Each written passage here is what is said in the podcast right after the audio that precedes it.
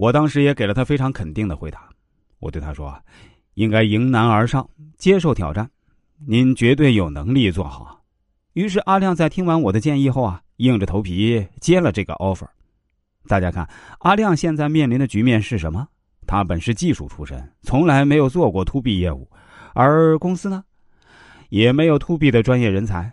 更重要的是，to B 和 to C 这两种业务有个核心差别。To C 是只要有需求，对方就愿意下单，但 to B 不一样。B 端业务的难点在于承担的决策过程是一个群体行为，你要先和对方公司的调研员去沟通，得到认可后，才会被引进到设计部去拿图纸对接具体方案。方案成熟后，才会有成本部介入，对工程报价进行审定等等，最后才能见到拍板的老板。这么多部门，那到底哪个才是关键决策人呢？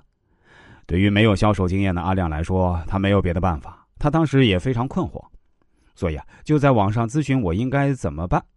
我对他说：“如果没有更好的办法，那就只能采用那种看起来最笨的办法，也就是一个环节一个环节开始死磕，全力配合所有人的要求。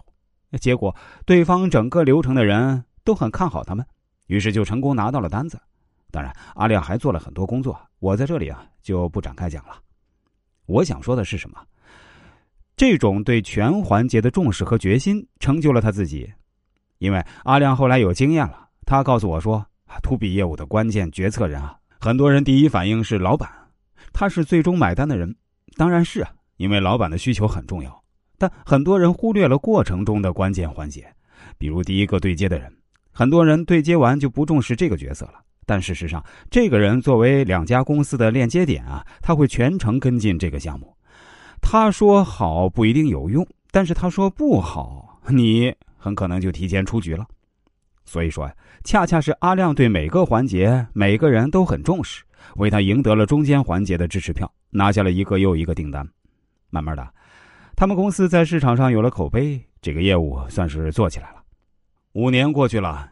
阿亮他们公司的 to B 业务从第一年的三四百万的年销售额做到了现在的三四千万，整个公司长出了 to B 业务的基因。阿亮自己也成功从一个技术男转型成了 to B 业务负责人，打赢了职业转型这一仗，也迎来了自己人生的新转机。他后来还一再说感谢我当初对他的鼓励。我说 真的不必谢我，这一切啊都是您自己努力争取来的。